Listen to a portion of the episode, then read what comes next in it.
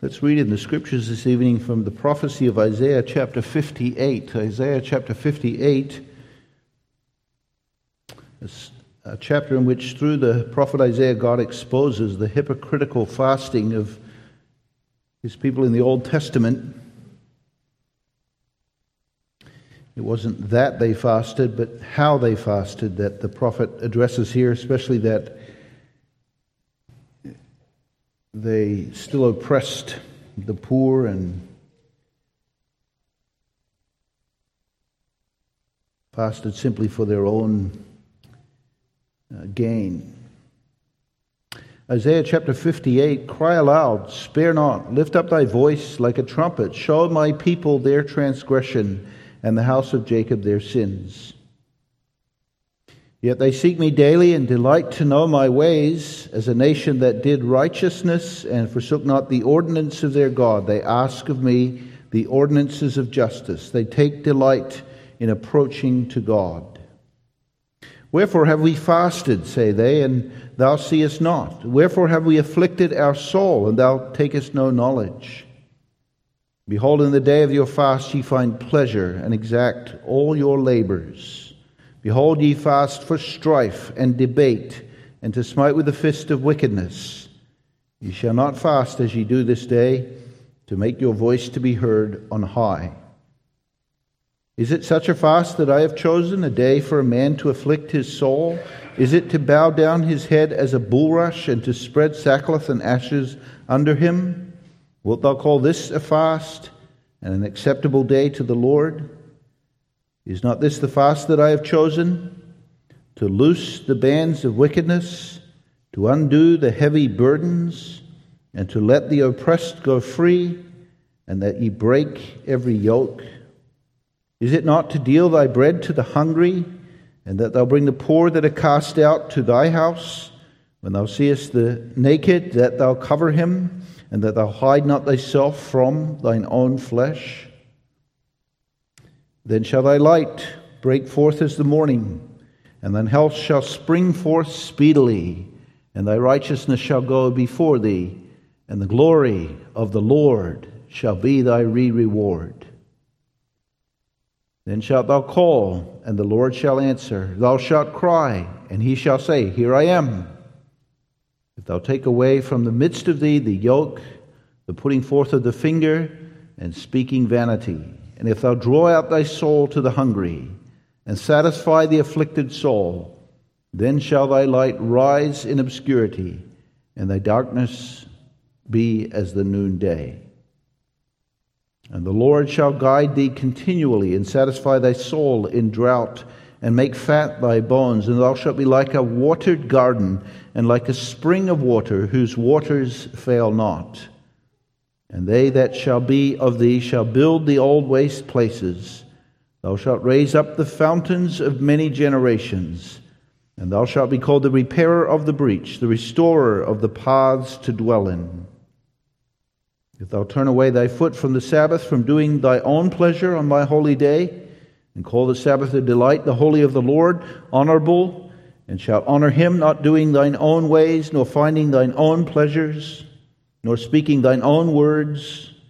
Then shalt thou delight thyself in the Lord, and I will cause thee to ride upon the high places of the earth, and feed thee with the heritage of Jacob thy father, for the mouth of the Lord hath spoken it.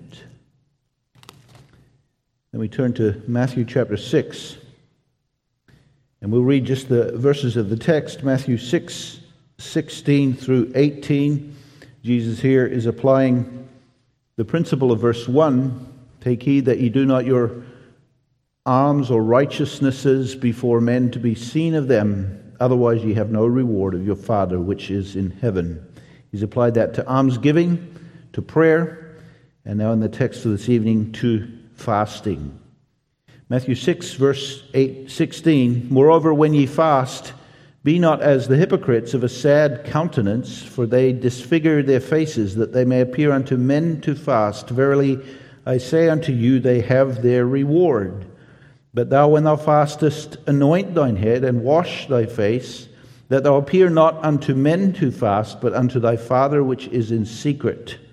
And thy Father which seeth in secret shall reward thee openly.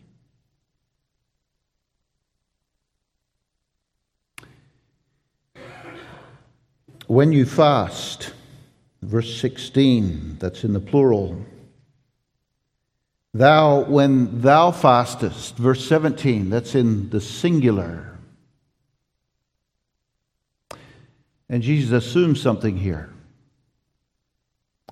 That we fast together and that we fast privately. So when last did you fast with a group of people? Well, when last did you privately fast? The assumption that Jesus makes here is the same assumption that he makes in the earlier applications of that principle of verse one. When you give alms, when you pray, and now when you fast. Another spiritual activity of worship. Fasting is not a subject that I think I'd pick to preach on, except that we're working through the Sermon on the Mount. It's a challenging subject to preach on because we're so unfamiliar with the practice. And it's challenging also because it challenges me. I'm preaching on something that very few instances in my life have I ever done. The purpose of the sermon this evening is not to create guilt, but to bring us to consider what Jesus says here, that his words may stir us up to what he speaks of. In this section, the first eighteen verses of this chapter, Jesus is dealing with the subject of authentic or true Christianity and how it shows itself especially in our worship. And he does that in contrast to the scribes and the Pharisees, whom he calls hypocrites. And there are three contrasts here. They give alms to be seen of men. They pray in the street corners and standing in the synagogues to be seen of men. And now they fast by disfiguring their faces so that they may be seen of men. And in contrast, Jesus says, when you give, do it anonymously. When you pray, enter your closet. And now when you fast, wash your face so that it doesn't appear to men that you are fasting. In other words, back to verse one, take heed that you do not your righteousnesses before men, but do them before God. Authentic Christianity is to live before God. And God here in this chapter is referred to again and again as our Father, so we are his children living in his presence. And now that with application to fasting. Now there are two dangers when we come to this subject of fasting. The one hand, on the one hand, the danger is to completely ignore the spiritual practice as something archaic and which has no application to us at all today.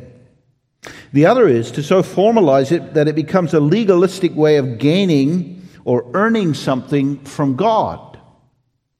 And that was the way the Jews treated it, the way also the Roman Catholic Church has used it in the past. And Calvin recognizes this tension when he says in his Institutes, let me say something on fasting, because many, due to a lack of knowing its usefulness, undervalue its necessity, or even reject it altogether as superfluous. There's the one danger. While on the other hand, he says, the use of it is not well understood and it easily degenerates into superstition. So tonight we want to understand it so that it doesn't degenerate into superstition.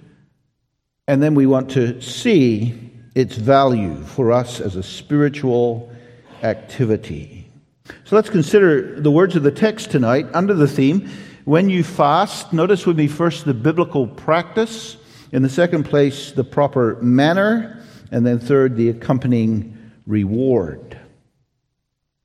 As we talk about fasting, we are not talking about fasting for your health or to lose weight. This is very popular today, intermittent fasting or something of that nature. What we're talking about here is a spiritual activity of worship.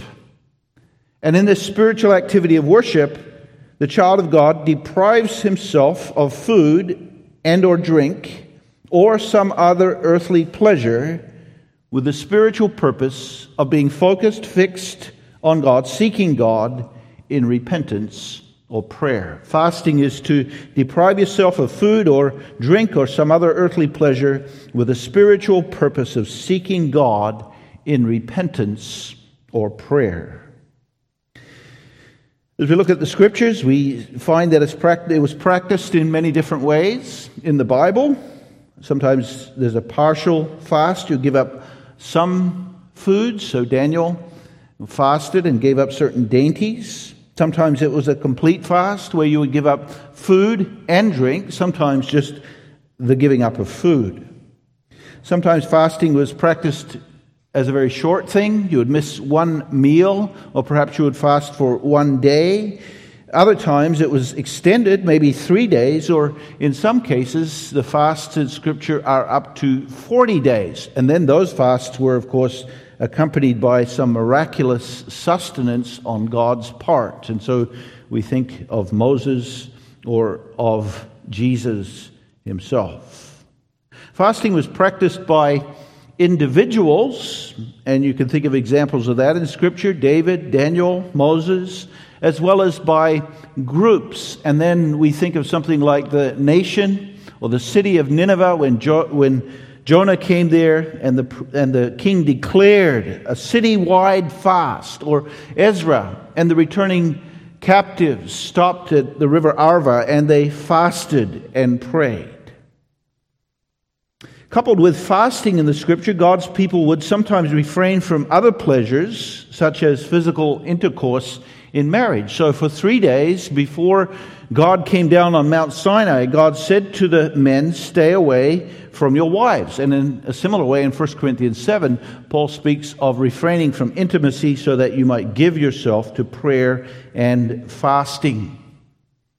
In all of the Scriptures, there's only one fast that God commands, and that's in the Old Testament, once a year on the Great Day of Atonement. Otherwise, fasting was a spontaneous activity on the part of God's people. And always, fasting was more than just deprivation of food, but it was accompanied by prayer. And so, very often, this phrase, prayer and fasting, prayer and fasting, is in God's Word, both in the Old and the New Testament. And coupled with prayer, we understand fasting this way then as an earnest expression of, of urgency in prayer, especially in a time of dependence and need. As we look at the Scriptures' overview of fasting, we want not just to observe how it was done or the practice of fasting, but understand the purposes for fasting. And so, as we look at the Old Testament especially, we understand three main reasons or purposes for fasting. First and most common, fasting was used as an expression of repentance, an expression of a deep humiliation before God on account of a sense of guilt, a true sense of guilt because of sin. That was the purpose of fasting in connection with the annual feast of the Great Day of Atonement in Leviticus chapter sixteen, as the priest would offer his sacrifice on the Great Day of Atonement. The people were to fast, and God's Word there says, afflict their souls. That means to humble their hearts, to be aware of the fact that the sacrifice was necessary on account of their sin. Repentance, that's the purpose, the first purpose of fasting. And in the Old Testament Scriptures, we see that oftentimes the nation as a whole would fast in times of God's chastening and judgments. You see that especially in the books of uh, Joshua, Judges, and Samuel, and the Kings. One example of that, uh, fasting in repentance, is in the book of Daniel, Daniel chapter nine. And now here's an individual fasting, that's Daniel, as an intercessor for the people. Daniel chapter nine, verse two, in the first year of the reign of Darius, I, Daniel, understood by the books the number of the years whereof the word of the Lord came to Jeremiah the prophet, that he would accomplish seventy years in the desolation of Jerusalem. Daniel understood that the seventy years were accomplished. And then we read this, and I set my face unto the Lord God to seek by prayer and supplications with fasting and sackcloth and ashes, and I prayed unto the Lord my God and made my confession. And then he confesses God's greatness and continues in verse five, we have sinned and committed iniquity and have done wickedly and have rebelled even by departing from thy precepts and from thy judgments. Neither have we hearkened unto thy servants, the prophets. And you see that fasting and prayer and repentance are all connected here, as Daniel comes to realize that God now was going to bring his people back to the promised land of Canaan. So first, fasting was an expression of the humili- humiliation of the soul and of repentance before God. Second, the reason for fasting in Scripture is this, that fasting was a way of seeking God with earnestness for a particular need. Oftentimes in the Old Testament Scripture we find that the prophets would fast as they were seeking to know what God's will was so that they could speak that to God's people. So you have examples of that in the cases of Daniel again and Moses and other instances. They fasted as they waited to know the will of God. And that was, fasting was used that way also by individuals. So you have the example of David when he prostrated himself on the floor to pray for the life of the first child that God gave him with Bathsheba. And he fasted and he prayed earnestly. That's also the way that national fasts were used in, in Judges chapter twenty. This is after a bitter civil war in the nation, and the whole tribe of Benjamin almost has been destroyed, annihilated. There are just a group of soldiers left. And so the nation comes together and they fast and they pray and they want to know what God's will is for the tribe of Benjamin and the survival of the tribe of Benjamin. So they earnestly seek God for a particular need. Then a third use of fasting in the Scriptures, and this again is in the Old Testament, is in times of mourning and grief because of death. One of the examples of this is in the early chapters of Second Samuel, at the death of King Saul and his son Jonathan, and David and his men with him wept, and they fasted in grief. Perhaps this is the easiest kind of fasting for us to understand, because in times of great grief, you not only lose your appetite, you don't have an appetite for food, but in times of great grief, you also understand the importance of spiritual and eternal things, what really matters. And so you say, I don't need the things of this physical world. And that really helps us even to understand what we could call the psychology of fasting, how fasting works. When a calamity comes, you lose your appetite. I just said that. But fasting, in a sense, is intended to reverse that.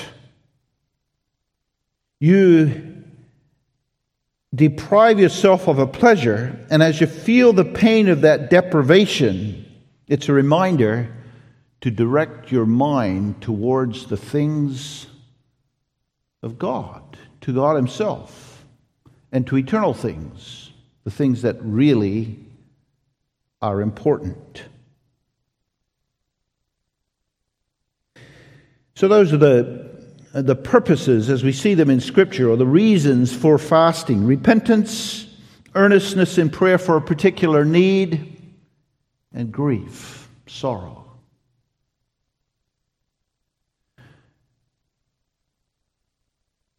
Is it perhaps the case that we don't practice fasting as we should as a spiritual exercise because we don't really understand repentance?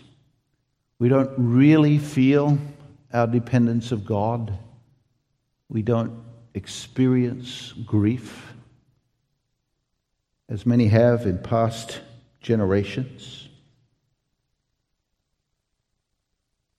As we come to the New Testament, we find that fasting is also a common practice, and I think it's helpful for us to look at the New Testament to understand that when Jesus says here, when you fast, he's telling us that this should be a spiritual practice for God's people also in the New Testament age. Interestingly, we don't find that Jesus and his disciples fasted together. And they, in fact, were queried about that by Uh, some of the Jewish leaders, the scribes and the Pharisees. And Jesus explains that this way in Matthew chapter nine and verse fifteen. Can the children of the bride chamber mourn as long as the bridegroom is with them? But the days will come when the bridegroom shall be taken from them, and then shall they fast. And there are two things that Jesus says there. One is that his presence with his disciples was something like a wedding feast, a time of joy and rejoicing. And here we can think of fasting in contrast to feasting. And it's right for God's people to feast and to rejoice, but it's also appropriate for them to mourn and to fast. And Jesus says, I'm with them now. This is like a wedding feast. The other thing that he points out here is that there will come a time when they will fast. That is, after Jesus' ascension, when he's taken from them, this will be a time, the time that we live in, for fasting. Even though Jesus and his disciples don't fast together, we do find that Jesus himself privately fasted and prayed. Certainly, the outstanding example of that is before his temptation, forty days of fasting. But it's very likely that also when Jesus went into the mountains alone to pray, that he would include with that fasting. In the early New Testament church, fasting was very common. As the one hundred twenty waited for the outpouring of the Holy Spirit, they gathered in the upper room and they prayed and fasted. When Peter was in prison, then the disciples and the new converts gathered in the home of John Mark's mother, and they prayed and fasted. Cornelius, a devout man, was praying and fasting when the angel appeared to him. In Acts chapter thirteen, when the first missionaries were sent out, Paul and Barnabas, the church gathered and they prayed and they fasted before they laid hands on them and sent them to do the important work of missions. In the next chapter, Acts chapter fourteen, when elders were chosen and ordained in the newly instituted churches, this was done with prayer and fasting, an earnest desire. And you find references to, past, to fasting also in the writings of the Apostle Paul. So in Second Corinthians chapter six, and again in Second Corinthians chapter eleven, Paul talks about fasting as though it was a part of his spiritual exercise in his work as an apostle and a preacher and in his care for the churches. He says this, in journeys often, in perils of waters, perils of robbers, and so on. He's talking about how he was poured out for the church in his labor, in weariness and painfulness, in watchings often, in hunger and thirst, in fastings often, in cold and nakedness And beside those things that were without, that which cometh upon me daily, the care of all the churches. So he's saying that in his care for the churches, he gave himself to fasting. And we can think of him praying in repentance, or him fasting with an earnest, a time of earnest need for the church. And Paul, in his writings, also indicates that this is a part of the individual's practice. So First Corinthians chapter seven, we referenced this already. Husbands and wives refrain from intimacy for a time so that they may give themselves to prayer and fasting. And we can imagine in a marriage or in a home a time of intense need or intense sorrow or intense grief. And this spiritual activity then being practiced. So from all this, we see that fasting is not just an archaic practice for the Old Testament, but something carried over into the lives of God's people in the New Testament. Jesus assumes that when you fast, or whenever you fast, as often as you do it.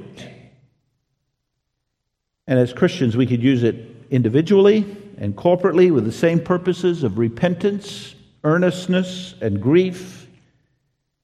And when coupled with prayer and the searching of Scripture, it should be spiritually profitable for God's people. How do we use it properly so that it is beneficial? That's really what Jesus is talking about here in the passage. And to do it properly, we have to understand from a negative point of view the reasons not to do it. And Jesus points those out to us as he calls attention to the religious hypocrisy of the leaders of his day who distorted fasting. Their practice was something like we read about in Isaiah fifty-eight. They went through the motions of fasting, but there was no spiritual profit because there was no spiritual purpose in what they did. So three things that Jesus says here about their fasting. First of all, their fasting was fake. It was theatrical. It was simply acting. There was no spirit-changed heart that had a spiritual purpose in coming to God, but it was simply a display for others. They disfigured their faces. They put on a sad face. They put black ash on their faces. They changed their clothes and put on sackcloth. And by their actions, doing these in public, they said to everybody else, "See, I'm fasting. See how religious I am." And it was done to impress men, not as a way of seeking God.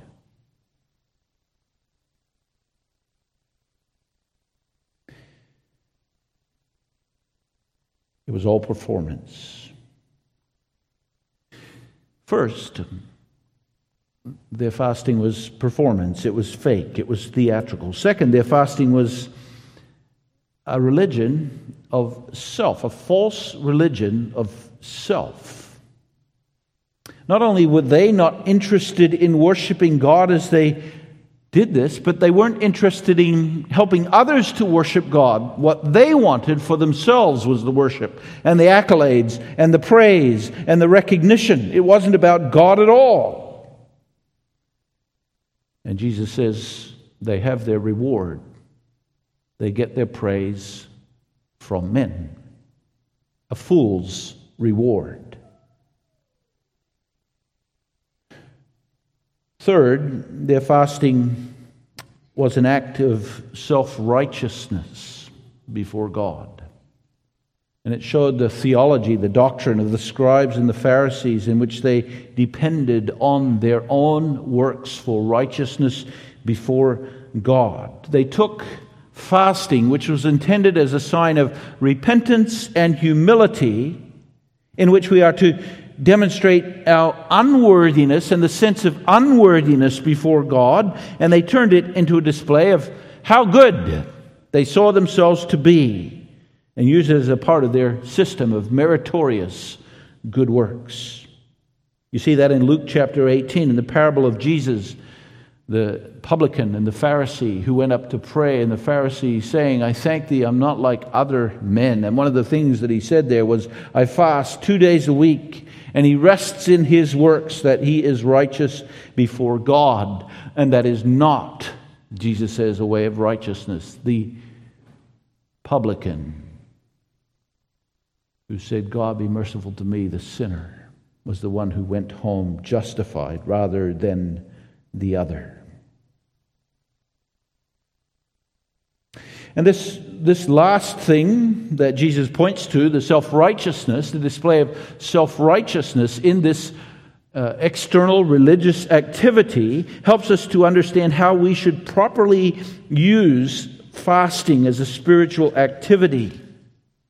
As Jesus contrasts the way that the citizens of the kingdom of heaven should fast to the way that the scribes and the Pharisees do it,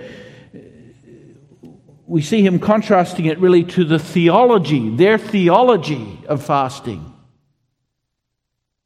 And the theology of fasting is not this, that we come with fasting to put pressure on God so that we can get something from him by something that we do. Rather, all that we have and all that we need is ours in Jesus Christ. And we come in complete emptiness and humility before God. Fasting is not to manipulate God to get his attention. It's not to impress others, to display spiritual superiority. Those things go completely against the purpose of fasting. Rather, in fasting we express that there's nothing that we can bring to God, that we come as beggars, empty, and that we deserve nothing from him.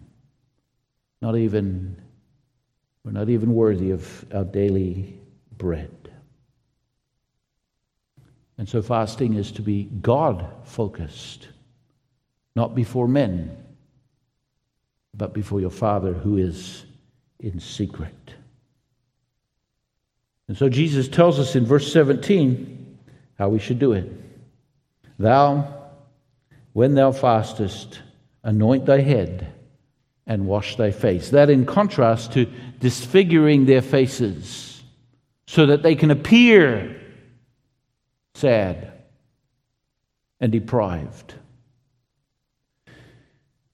He says, anoint thy head, wash thy face. He's referring here to something cosmetic. He means this: don't make a display of the fact that you are involved in the spiritual activity. In fact, cover it up so that people don't know about it. He doesn't mean by that that we have to fake our happiness, for example, when we're grieved over sin or mourning.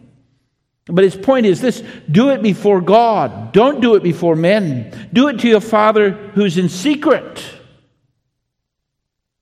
Do it as though God is the only one who would see it. And that's really the test of its genuineness. If no one else saw it, would I do it? That's what he means. So from a practical point of view, if we're going to use fasting effectively, then do it in these ways. And let me give five suggestions. First, do it personally and secretly. And I say that tonight because if this sermon has convicted you that you should fast, then following the words of Jesus here, you don't run around in the congregation and say to everybody else, I'm going to fast. I'm going to fast this week, Tuesday through Thursday, as though they should join you, or as though that's somehow spiritually superior. See, Jesus' point here is that the praise of men is addictive, and if that's your aim, you'll achieve it. You'll get the praise of men. But that, of course, poisons the well of worship. Then it's not worship. Then you have verse one, no reward of your Father which is in heaven. Now, that doesn't mean that fasting is something to be ashamed of, or fasting is something that nobody should ever know about. But if it's done to be published, then it would be better that you didn't do it. That, of course, doesn't mean that we can't do it corporately. And that's the second suggestion here. Do it corporately. Do it as families. Do it with a group of believers when you are in prayer together for a particular need. Do it not as a way to put pressure on God, but as an earnest expression of a shared concern that you have in prayer. That's the idea of corporate fasting. If you go to Presbyterian circles, there our brothers and sisters will do this in particular circumstances. For example, before their presbyteries or their synods meet, they will have a day of fasting and prayer. They will do this for national catastrophes or sins. They'll do this in corporate repentance for things that have been exposed in the church. And since my time being here at First, I can think of two things that we've done as a congregation that would be appropriate times for us to fast together. One was the day of prayer that was called by Classis East last fall in response to the schism in our churches. How appropriate it would be to fast in repentance. Another was the recent prayers that we made as a congregation with with regard to the situation with abortion in our land. How appropriate it would be to fast and make earnest supplication together to God for that. So do it personally and secretly, but also do it corporately. And then third, be sure to couple your fasting with prayer and searching of Scripture. All by itself, fasting is simply an external practice. The purpose of fasting is to drive the soul to a deeper consciousness of God and of spiritual realities. That's why fasting and prayer go together. So it should produce an earnestness in prayer in us, maybe in our grief, maybe in repentance, maybe in petition for a particular need. And if you fast to seek God's will, be sure that you do that with the Scriptures open. I wonder how many of the Psalms weren't written by the psalmist as he gave himself to a time of prayer and fasting. That's evident in some of the Psalms that we sang tonight. So use God's Word.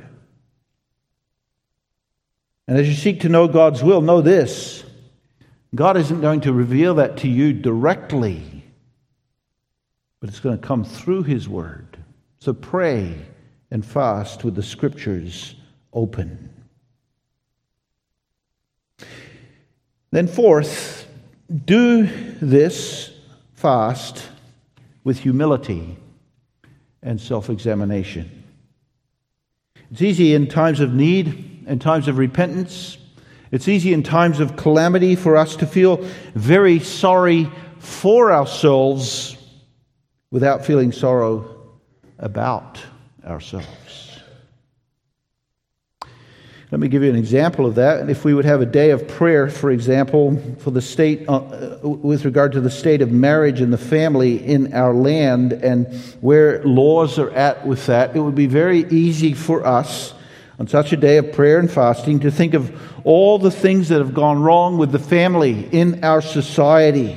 Broken homes, divorce, abandoned children, same-sex marriage. And we could see all those things, and we could pray earnestly that God would change those things. And we could pray for those who are involved in those different sinful activities. That would be easy.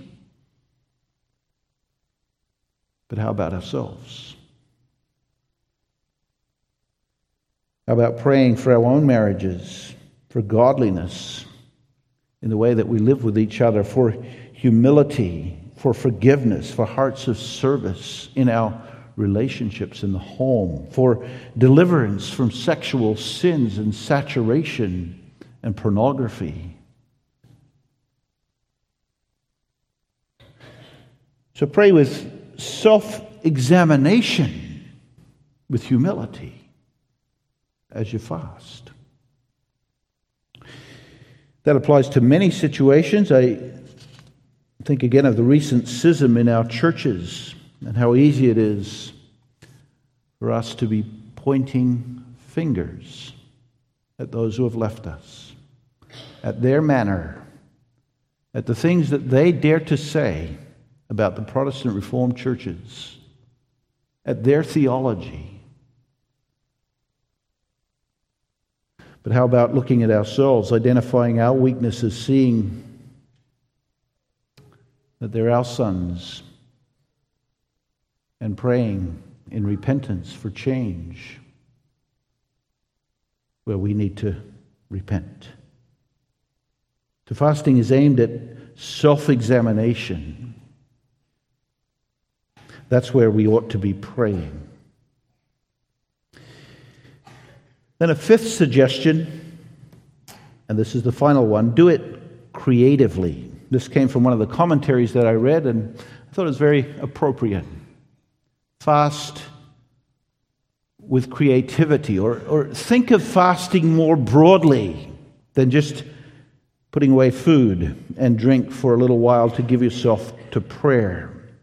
The commentator made this point, that for physical and health reasons, not everyone is going to be able to fast, for example, a diabetic. So think of it more broadly as a fast from any kind of pleasure in our lives. And as we think about fasting that way, here we could see that fasting can especially be helpful from a spiritual point of view in our struggles against personal besetting sins. There are so many good things that we enjoy in our lives that can easily become our idols and steal our hearts and the love of our hearts away from God. And maybe we need to be fasting in those areas.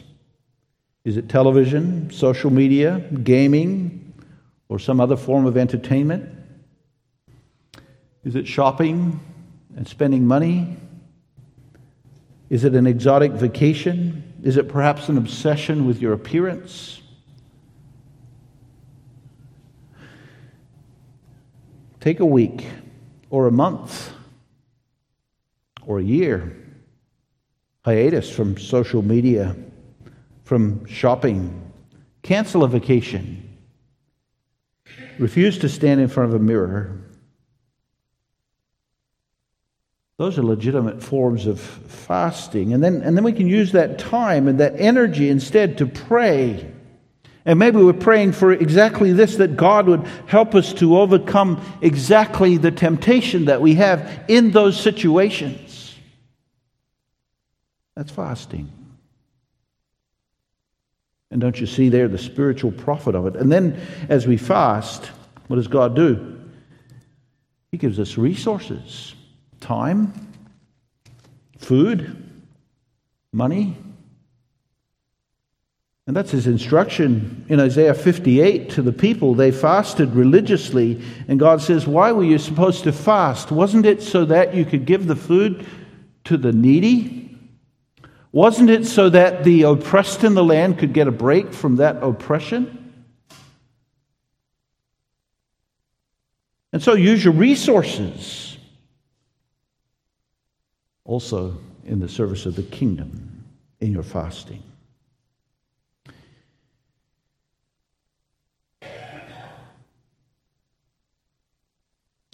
In verse eighteen, Jesus repeats what he has said earlier with regard to almsgiving and prayer, that thou appear not unto men to fast, but unto thy Father which is in secret, and thy Father which seeth in secret shall reward thee openly. We mustn't be uncomfortable with the biblical idea of rewards. We've said that already. And we must also realize that when we say that the reward follows our action, that does not make the action the cause of the reward as some kind of thing that we've done to earn from God. Fasting is not one way that we earn something from God. But there is a reward that will follow. Jesus doesn't specify that reward here. He simply says, your Father, which sees in secret, will reward you openly. We can think of that reward as both present and future. What is the present reward for true, sincere, secret fasting? And then we could think of it this way, that as with every other spiritual activity that God calls us to, and here two others are mentioned, prayer and almsgiving, as with every other spiritual activity that God calls us to, there's the fruit of being edified and of growing closer to God. That's Isaiah fifty-eight again. Wonderful promises God gives to Israel there as they truly fast. And so as we fast, we can expect that we will come into a richer experience of the Christian life of communion with God. That's what our fasting is aimed at, communion with God. And here, like prayer, fasting can be a real means of grace in the life of the Christian. And so let's use it. Something like it's expressed in James chapter four, verses eight through ten, even though fasting itself is not mentioned here. You could take what's said here in James chapter four and say, yes, that applies specifically in the area of fasting. James four, eight through ten. Draw nigh to God, and he will draw nigh to you. Cleanse your hands, ye sinners. Purify your hearts, ye double-minded. Be afflicted, and mourn, and weep. Let your laughter be turned to mourning, and your joy to heaviness. Humble yourselves in the sight of the Lord, and he shall lift you up.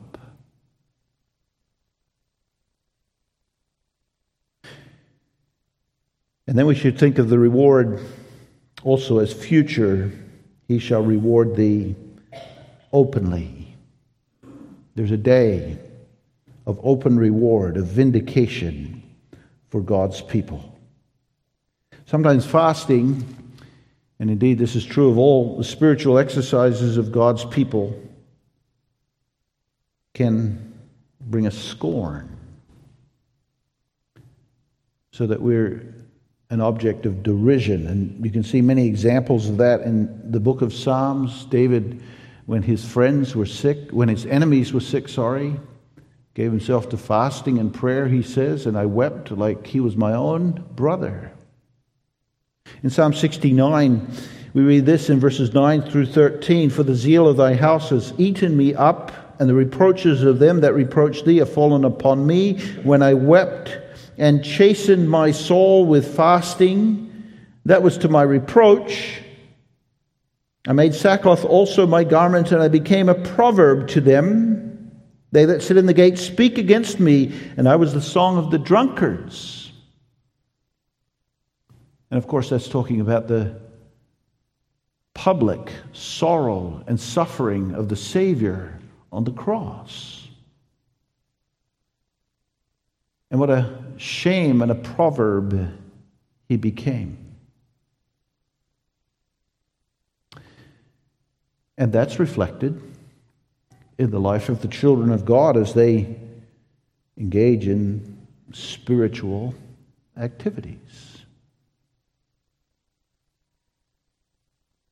But there's vindication, isn't there?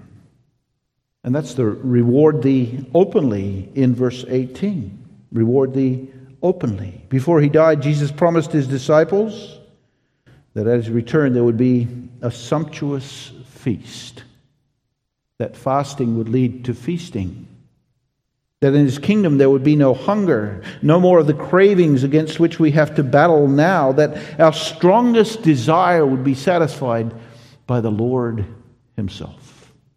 Then, then shall I be satisfied.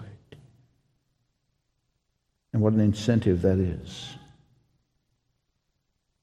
for us to give ourselves to worship, to live our lives before the face of God, to fast from time to time so that we can give ourselves to concentrated prayer and repentance, which reflects the Godward orientation of the souls of those who are citizens of heaven. The Father who sees in secret, who knows what's going on in your soul, will reward you openly. Amen. Father, we thank Thee for the instruction of the Word of God and of Jesus here. Help us, Lord, to take it, to look at our own lives in light of it. And may it be used to edify us in this way, that we grow in a greater sense of who Thou art as God, that we are Thy children, and that we are to live our lives for Thy glory. We pray it for Jesus' sake.